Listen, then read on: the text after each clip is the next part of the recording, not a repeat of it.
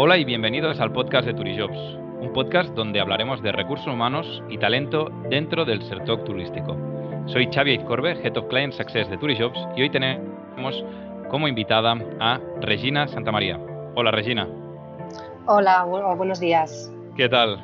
Muy bien, gracias por invitarme, un placer estar aquí. A ti de verdad. Bueno, Regina eh, es manager de la división de Hospitality y Turismo de Michael Page.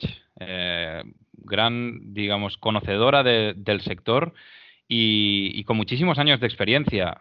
A mí, ya sabes, Regina, que siempre me gusta empezar por, por el principio y el principio, en este caso, es conocer siempre a la persona ¿no? que hay detrás de, ese nombre y me gustaría conocer tu historia. Eh, Regina, cuéntanos. Bueno, mi historia, bueno, yo soy, yo vengo de familia de, restauración, vengo de familia eh, con vocación por el sector, que creo que es lo más importante eh, para estar en este sector y no salir corriendo. O, lo amas eh, con profundidad y te gusta o, no encajas, ¿no? No, no estás hecho para, la hostelería y, el turismo. Y, nada, yo pues esto, mis padres tenían un restaurante, soy, soy hija de cocinero, eh, empecé en la parte operativa eh, con ellos, sí que es verdad que yo de pequeña no quería saber absolutamente nada de restaurantes, eso que dicen que en casa de herrero cuchara de pala, ¿no? De palo. Yo no quería saber nada, eh, estudié administración y dirección de empresas para hacer algo totalmente distinto pero bueno, una vez terminada la, universidad me encantaban los hoteles, decidí enfocar mi carrera en el sector hotelero, pero en el departamento de marketing, que es lo que realmente me gustaba.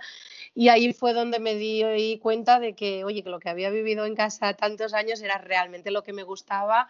Y después de un añito en el departamento de marketing de un hotel, decidí pasar finalmente a restauración donde estuve bastantes años trabajando de la mano de mi padre en aperturas de restaurantes internacionales, hasta que, bueno, desafortunadamente él, falleció. Eh, por decisiones personales y familiares eh, decidimos eh, salir de, bueno, cerrar los restaurantes, salir del, sector a nivel operativo y, yo por casualidad, pues bueno, me crucé con Michael Page con la idea de reenfocar mi carrera profesional, de, de ver qué oportunidades habían y, nada, ellos me plantearon el, por qué no lanzábamos la división de hostelería y turismo. La verdad es que me dijeron, mira, es una división que no ha funcionado nunca, ahí dándome muchos ánimos desde el primer momento, pero que se habían dado cuenta de que nunca había funcionado porque nunca habían tenido un consultor que realmente viniera del sector, que entendiera bien eh, la diferencia de los perfiles, la diferencia de las necesidades de los clientes según tipología de, estos. de estos. Eh, no es lo mismo un hotel cinco estrellas gran lujo de 400 habitaciones que un pequeño hotel boutique eh, perdido en la montaña o, un restaurante gastronómico a un restaurante de volumen. ¿no? Entonces nunca había funcionado bien y un poco dije, bueno, de perdidos al río, ¿no? Eh, vamos a probar, ¿por qué no? No me había pasado nunca por la cabeza, pero ¿por qué no? Vamos a probar. Y de esto han pasado ya, pues vamos por el octavo año, si no me equivoco. Ostras, claro, porque hablas de, hablas de sector hotelero, hablas de marketing, eh, de las distintas experiencias que has tenido eh, junto a, la empresa propia, ¿no? De, restauración. ¿Qué te hizo aceptar ese reto dentro de, recursos humanos como, como consultora, ¿no? Para, ¿Qué es lo que te llamó la atención? Bueno, un poco, eh, yo estaba en un momento eh, que personalmente eh, fue duro, el, cerrar una, empresa con, en ese momento, pues con todos los restaurantes sí que fuimos cerrando paulatinamente, pero eran unos 250 empleados que teníamos en todos los restaurantes, yo era muy joven y, poco a poco fuimos cerrándolo todo, ya sea por decisión propia y otros no. Y fueron años muy duros eh, y cuando decidimos ya finalmente cerrar el restaurante principal, el restaurante gastronómico, yo quería salir de la operativa, necesitaba hacer un, un parón. No sabía qué quería hacer bien bien, pero sabía que quería seguir ligada al sector que al final es, es mi vocación, es lo que me gusta y, no quería cambiar de sector, pero era como, ostras, no quiero salir del mundo hotelero, no quiero salir del mundo de la restauración, pero no quiero operativa, ¿no? ¿Por dónde voy? Y, bueno, la oferta que me hizo Michael Page en el sentido de que era una manera de, seguir en contacto diario con todos los ah, stakeholders del sector, con todos los contactos, eh, estar al día de todo lo que iba pasando, primero en Barcelona y luego a nivel nacional pero desde un punto de vista muy distinto, de no estar a la operativa y de probar algo totalmente diferente que no me había pasado nunca por la cabeza, fue lo que me hizo aceptar el reto. De, era un poco el decir, oye, pues lo que decía antes, ¿no? De perdidos al río, vamos a probar. Si no me gusta, no pasa nada. Mm, estoy en un momento que, quiero empezar algo desde cero y, necesito saber por dónde ir. Mm, no pierdo nada por probarlo y afortunadamente pues eh, salió bien, ¿no? La, creo que por ambas partes y, también para el sector, para, porque hemos tenido un, tenemos y seguimos teniendo pues una división especializada y yo lo sigo disfrutando mucho y bueno, pues, pues fue una prueba que fue un vamos a ver y, afortunadamente pues salió bien y aquí sigo. Muy bien, además, eh, bueno, eh, compartimos la experiencia. Ya sabes que yo también, yo también, estuve, yo también estuve en Michael Page y la verdad que, coincido contigo al 100% de, de la gran experiencia eh, que fue para mí y, la verdad es que guardo un muy, muy buen recuerdo. Entonces, claro, em, toda esta experiencia que, que, tienes en los distintos departamentos, a mí me gustaría que me pudieses contar ¿no? y explicar desde tu punto de vista, ya sea en esta época ahora de estos últimos ocho años, ¿no? como, como consultora, alguna experiencia o algún recuerdo que, que, se te haya quedado grabado ¿no? y, y, que, y que puedas compartir. Bueno, yo recuerdo con, con mucho cariño la, la, primera persona que, mm, que coloqué, ¿no? Para decirlo de alguna manera, la, primera posición que me dieron, que, al final yo era muy nueva en este sector, sí que es verdad que conocía bien los perfiles, conocía cómo se movía el sector y, el, el, que necesitaba mi cliente, pero esa primera posición fue un director de hotel, posición que yo no había tenido nunca, ¿no? Yo aún no, no había llegado a ese nivel Em, y, al principio con un poquito de, vértigo, de decir, ostras, es la primera posición como headhunter, mm, cosa de la que tampoco tengo tanta experiencia, por suerte tenía un equipo detrás y unas herramientas que, nos ofrece Michael Page, una formación muy bien en la parte de selección, pero me estoy enfrentando a, seleccionar un director de hotel em, en, un, en, un, sector, digamos, en una posición en la que tampoco domino tanto. La verdad es que fue un proceso relativamente sencillo, después de ocho años puedo decir que fue un proceso relativamente sencillo.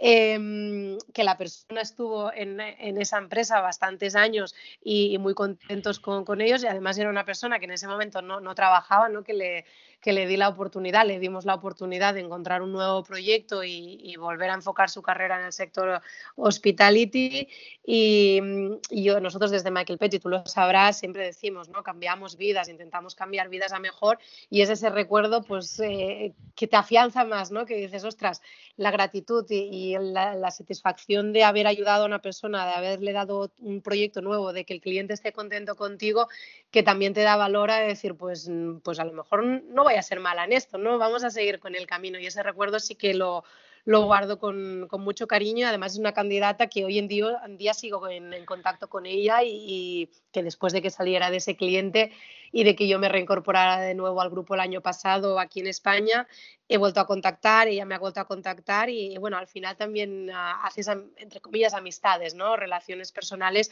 que, que duran el tiempo. Otro recuerdo más reciente, yo he tenido una, una, experiencia también a nivel de headhunting en Dubai donde tuve un cliente que, era un, director general español, eh, que hoy en día él está en Barcelona, eh, justo cuando yo me iba de, perdona, yo me fui primero de Dubái y un día le llamé y le dije, oye, que que me voy a Marbella, que él es originario de Marbella, ¿no? Y ostras, qué suerte tienes. Y al cabo de un mes me llamó él y me dijo, pues yo me voy a Barcelona, que me ha salido un proyecto ahí. Y bueno, al final pues son clientes, candidatos que, que acaban siendo parte de, de, tu vida personal, entre comillas, ¿no? Que mantienes esa relación. Y eso es, la verdad es que es muy gratificante. Sí, sí, es, eh, la verdad es que eh, es un momento en el que bueno, es esa parte de, salario eh, emocional, ¿no? Intangible, que es, que es fundamental, en, sobre todo cuando trabajas en, la selección de personas o en headhunting o, en este caso lo que hacemos desde Turijobs, ¿no? Que es exactamente el poder dar esa oportunidad, ¿no? Y conectar esa empresa con, con esa persona. Claro, viendo esa experiencia, esa fue tu primera persona, eh, nos contabas de tu experiencia, la primera persona que, que pudiste colocar en, en, una empresa, ese director de hotel. Después de todos estos años, eh, ¿Cuál es el perfil que más os demandan las empresas? Por suerte, en el sector, y tú lo sabrás que publicáis muchísimas ofertas, eh, tenemos tanta variedad de perfiles que sería muy difícil decirte este es el perfil que más nos demandan. Es un perfil, eh, es una división, perdona, eh, un sector que estamos muy especializados en lo nuestro, pero que tenemos multitud de perfiles que pueden encajar, ya sea en hoteles, ya sea en restaurantes, ya sea en catering, ya sea en eventos. Entonces, es realmente difícil decirte, este es el perfil que más nos demandan. Evidentemente, siempre hay eh, perfiles más repetitivos, como un, director de, hotel. los chefs ejecutivos nos piden muchísimo, porque yo siempre digo ¿no? que, los chefs son complicados eh, de encontrar porque son complicados de entender si no conoces bien su, profesión. Eh, un chef eh, no es un director financiero mm, que le puedes. Yo no soy experta en finanzas, así que perdonadme si, si digo algo muy, muy, muy malsonante o muy grave, pero no le puedes preguntar em, cómo se lee un pianel o cómo ejecutas los presupuestos o cómo haces la, parte de cost controlling de la empresa, ¿no? Eh, es, una, e, e, es un oficio. Eh, entonces, a veces en entrevista es muy difícil detectar si esa persona realmente va a encajar con tu cliente, eh, si el tipo de cocina que hace, si el tipo de, equipo es, es un oficio que depende tanto de, la parte de actitud, de la parte personal, de la parte de, gestión del equipo, que tienes que entrar un poquito más adentro más allá de una entrevista tipo, ¿no? Entonces sí que son perfiles que nos demandan bastante por la dificultad de decir, ostras, es que nunca acabo de encontrar el que, el que me encaja con mi equipo. Em, en esta última etapa, por ejemplo, mm, los revenue managers eh, son perfiles que, están siendo muy buscados. Es un perfil no nuevo, ya llevamos unos años evolucionando en el, revenue, pero es un perfil que hace 20 años no, existía ¿no? y que de golpe eh, entró en el sector, eh, se ha ido profesionalizando, las empresas se van especializando, lo van necesitando más y debido al COVID es un perfil que se necesita aún más y que estamos viendo que hay más demanda de este tipo de perfil.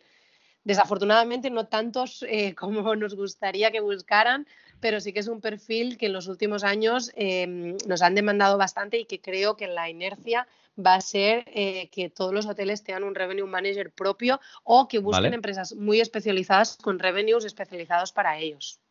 Vale, porque ahora se me ocurre, porque sí que es verdad que no te he mandado eh, esta pregunta, pero es que va muy en relación con esto y, que me gustaría que me dieses tu opinión personal, ¿eh? totalmente sincera, porque aquí hablamos de cuáles son los que más te han demandado ¿no? durante todo este tiempo, pero también me gustaría saber, eh, desde tu punto de vista, cuál crees que puede ser el del futuro, ese perfil que te puedan demandar. O sea, ¿tienes algún, alguna intuición? ¿Ves mm, bueno, ojalá tuviera la bola de cristal para decirte y prepararme para, el futuro y conocer esos perfiles. La verdad es que vivimos en un momento de mucha incertidumbre y que van a cambiar mucho las estructuras de, de, las empresas, de los equipos y las necesidades. Yo creo que más allá de los perfiles van a cambiar, más digamos que el perfil, que la profesión o que el puesto va a cambiar el perfil de la persona que van a necesitar, yendo más dirigido a un perfil mucho más cercano, mucho más de equipo, con mucho más dotes de, motivación, de liderazgo. Eh, que la parte técnica, ¿no? Que la parte técnica llega un momento que siempre se puede aprender, eh, siempre puedes formar y, la gente puede crecer, pero hay partes de actitud, partes de, del, saber ser, ¿no? De, cómo es una persona que las llevas contigo o no. Sí que es verdad mm, que, bueno, el COVID está aquí para, quedarse, así que nos vamos a tener que adaptar y que habrán cosas que se van a quedar y perfiles que van a surgir a raíz de, las, ah, de los nuevos estándares eh, que tengan que tener las empresas o de las nuevas necesidades del cliente debido a esta situación, ¿no? Entonces, bueno, yo creo que, por ejemplo, los perfiles de, calidad Van a ser perfiles que hasta ahora no se les ha dado mucha importancia, que muchas veces incluso los hacían los directores de los hoteles, que, bueno, que pues eh, seguían el protocolo, verificaban, tenían sus, sus estándares, eh, chequeaban que realmente se cumplieran todos los protocolos de la empresa, pero creo que estos protocolos, como van a coger muchísima más importancia debido a la situación que estamos viviendo, van a haber perfiles muchísimo más especializados en esta parte de calidad operativa.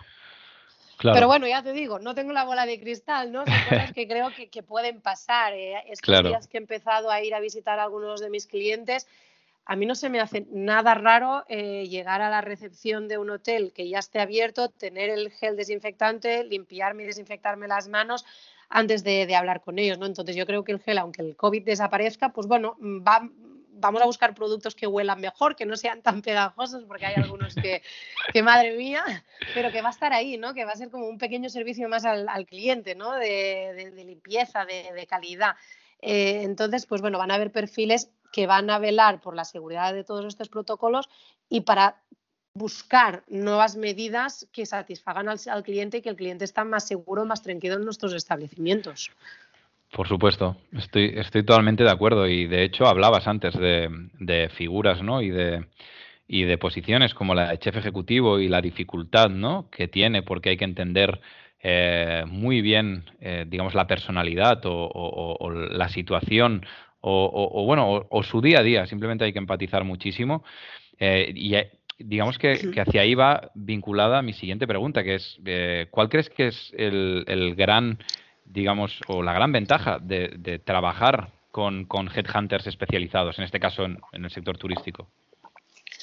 Bueno, sobre todo, como decíamos, el conocimiento, el conocimiento tanto del sector, de las posibles necesidades del cliente según su tipología de establecimiento o de empresa y el conocimiento de los candidatos el, tanto los que le encajan como los que no le van a encajar, ¿no? Y el, poder también demostrarle y razonarle el por qué un candidato sí y uno no, el poder mm, darle las referencias también de estos candidatos conociendo el sector, ¿no? Más allá de esas referencias que te puedan dar en un papel, el, el decir, no, no, es que conozco el sitio, lo he probado, he estado ahí, porque yo creo que todos los headhunters, eh, en este caso yo en mi sector y otros pues en otros sectores, eh, tenemos vocación y pasión ¿no? por lo que hacemos también, que creo que es un poco el, vínculo que me une a mi, primera etapa en este sector. Eh, yo no estaría como headhunter en el sector hospitality si no me gustara, si no le disfrutara, si no me encantara seguir yendo de restaurantes, viajar y conocer hoteles distintos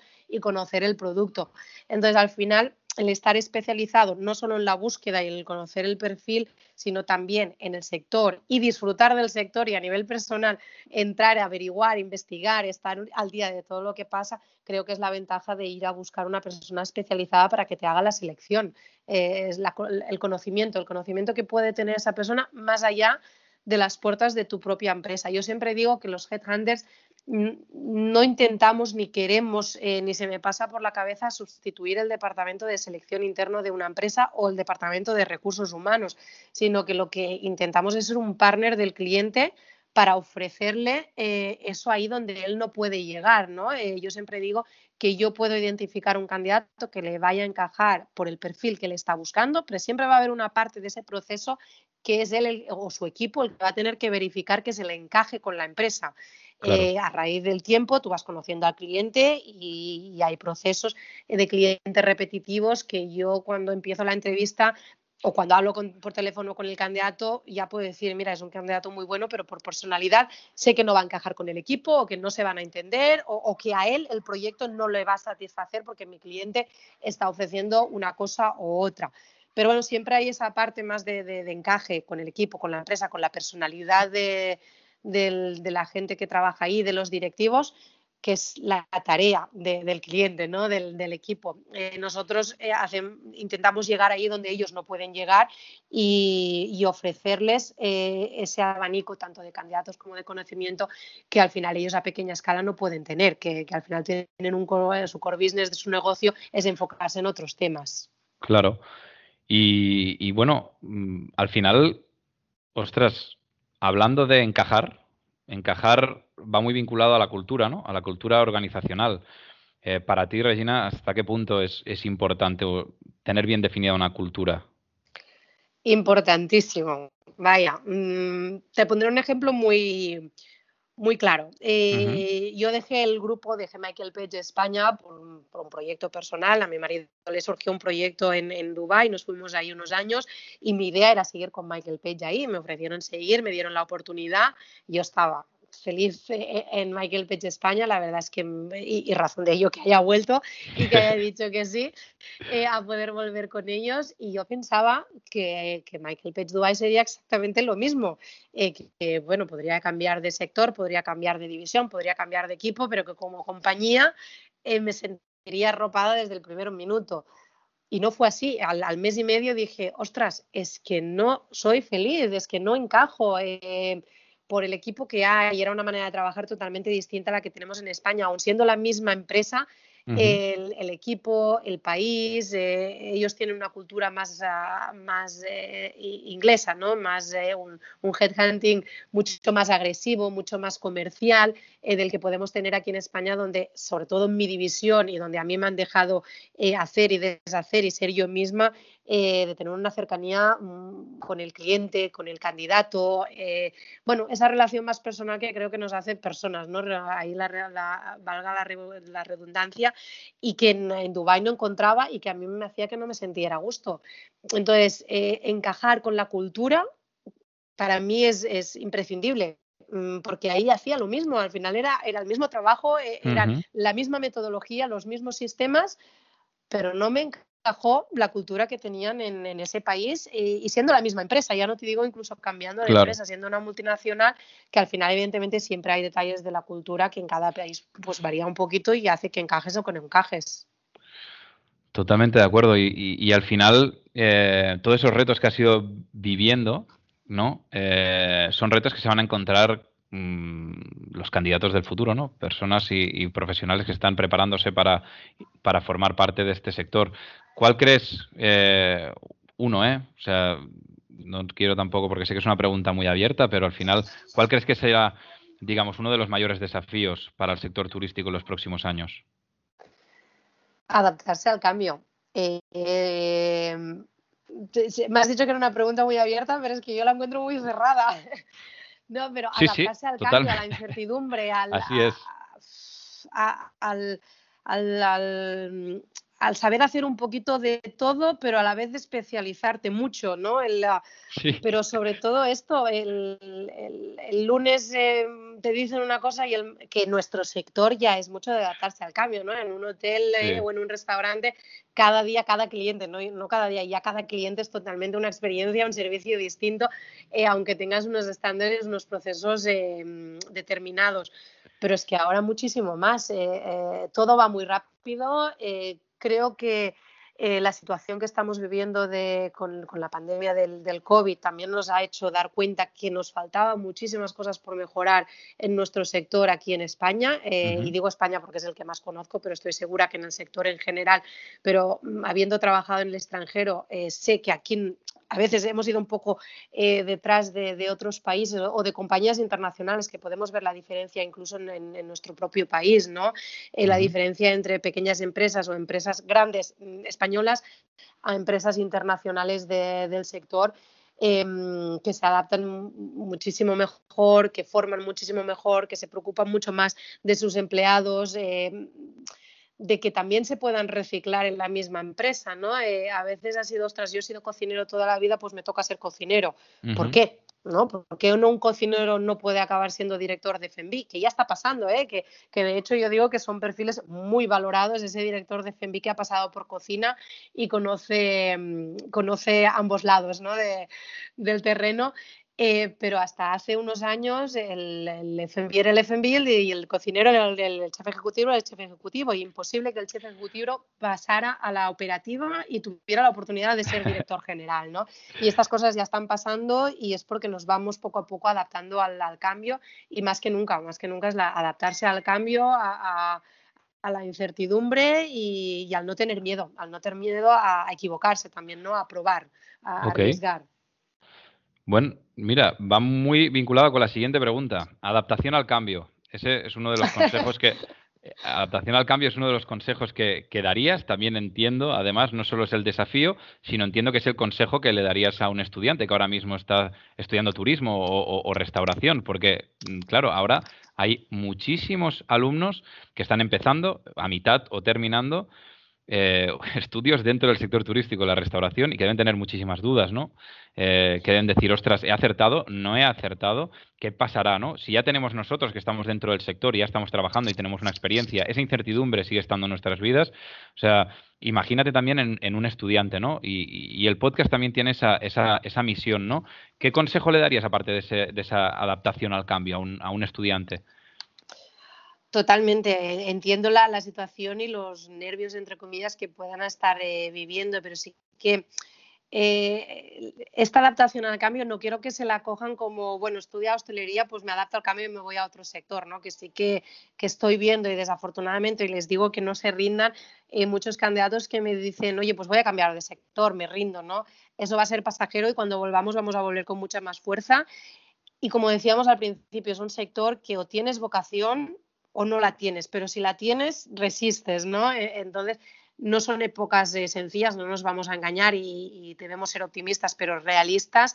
Y yo les diría que si han escogido esta, esta carrera, eh, han decidido seguir en hostelería y, querer dedicarse a hostelería por vocación, que no se rindan. Em, claro. Que, prueben de, formarse eh, con lo que puedan, ¿no? pero que van a tener oportunidades, que esto va a pasar, que, que sobre todo en nuestro país vamos a ser, seguir, seguir siguiendo un, destino turístico de referencia y, vamos a volver a, estar en, ebullición. Súper, perfecto. Y luego, claro, estos son los consejos eh, que le darías a un estudiante.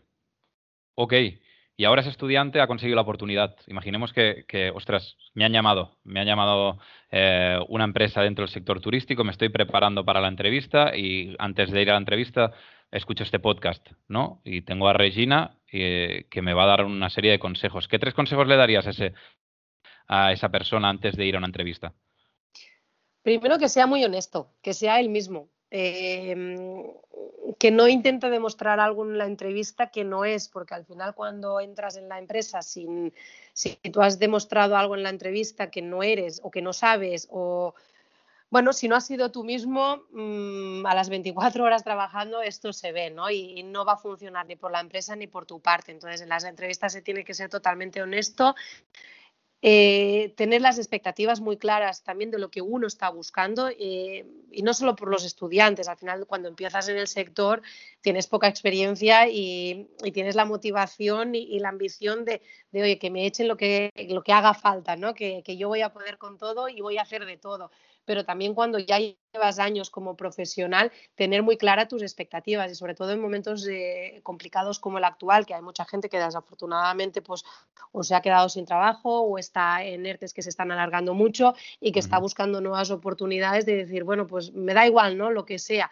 Evidentemente todos tenemos unas necesidades y, unas vidas personales que desafortunadamente requieren de ingresos, ¿no? Porque el mundo está hecho así y, y requieren de ingresos, se tiene que trabajar, pero tienes que ser eh, realista y tener muy claras tus expectativas cuando se te plantea una, oportunidad laboral, porque si no, a la larga, no, a la larga, no, a medio plazo no va, no va a funcionar, ¿no? Entonces, el primer consejo es ser tú mismo, el segundo es tener muy claro lo que quieres y tus expectativas, y la tercera es de que si realmente te comprometes con el, proyecto sea porque te guste, eh, porque lo sientas. Eh, no te vas a hacer millonario en este sector, a no ser que seas propietario o que seas una gran inversión.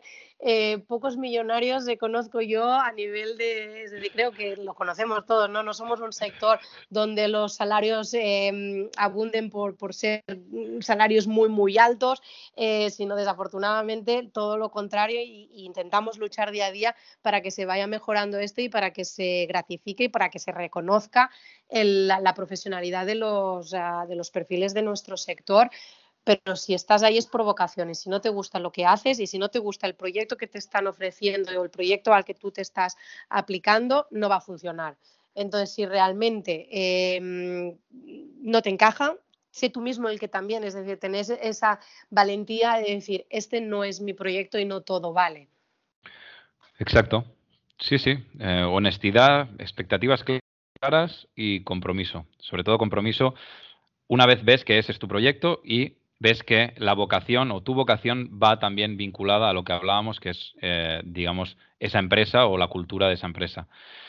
Claro, aquí esto es, me preparo, ok, ya, ya me he preparado, he ido a la entrevista, he escuchado esto. Vale, la última pregunta, que, que para mí es fundamental y la podemos formular en tu caso pues yo creo, como headhunter, diríamos de eh, cómo es para ti o durante todos estos años, porque a ti eh, te piden distintos perfiles y, te piden eh, esos perfiles, te lo piden distintas empresas. Por lo tanto, tú tienes que hacer un match de muchos otros atributos y ver que ese candidato, pues, eh, realmente va a, precisamente eso, va a encajar con esa empresa, con ese manager, con ese, ¿no? Tienes que llegar hasta ese, hasta ese entendimiento a veces. Entonces, para ti, ¿cómo es el candidato perfecto del sector? A nivel transversal, sé que no existe, es una pregunta a veces un poco trampa, el candidato perfecto, perfecto, no existe, pero sí, ¿cómo crees que es para ti después de tu experiencia? Bueno, eh, no existe el candidato perfecto del sector, no existe. Yo te diría que existe el candidato perfecto para cada proceso, eh, que es eso un poco lo, que hemos dicho en la, pregunta anterior, ¿no?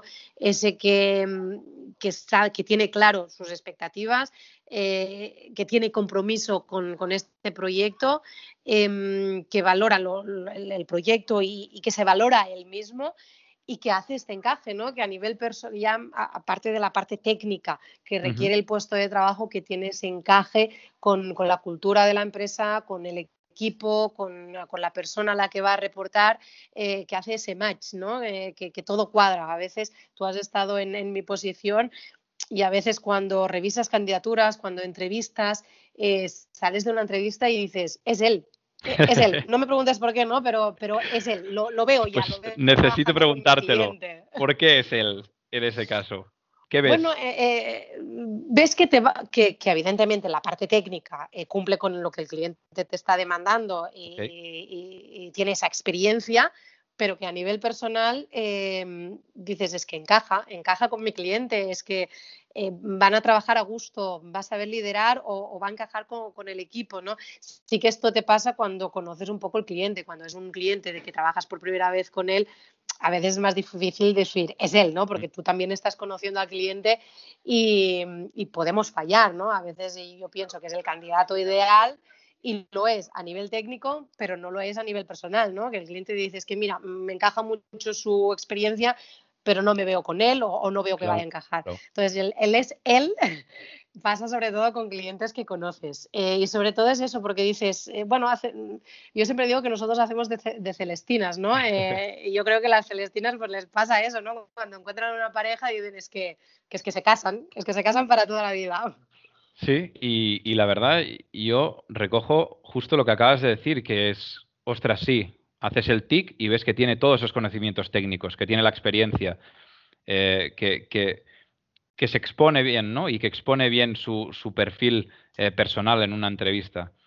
Pero cómo llegamos siempre, y siempre, siempre acabamos hablando de lo mismo, que es que al final lo que desmarca es que sepas decir qué tienes respecto al resto, es que sepas, eh, digamos, hablar y sobre todo venderte a nivel personal, puro employer branding, de decir, oye, esto es lo que puedo hacer y realmente para mí y para todos al final con quien hablo es, oye, yo decido por un tema de actitud, yo decido por un tema de, percepción. Después de, evidentemente, de tener un buen currículum, ¿eh? ojo, eso es lo primero, y si, se demandan idiomas, idiomas, pero, pero que llegamos siempre a la conclusión de que eso es como que se ya se da por hecho y ahora qué más, ¿no?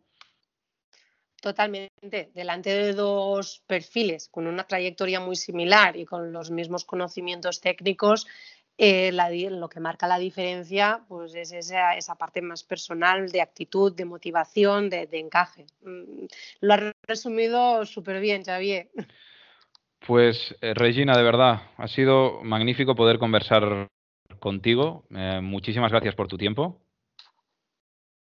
Un placer y de nuevo muchísimas gracias por invitarme a participar y mandar a todos los que nos escuchen muchísimos ánimos, eh, que sean optimistas, que, en el sector somos muy fuertes, vamos a volver y que evidentemente son épocas muy complicadas y que nuestro sector desafortunadamente es el, que está recibiendo más, pero, pero que no nos desanimemos, ¿no? que si nos desanimamos todos mm, no vamos a ir a ningún sitio.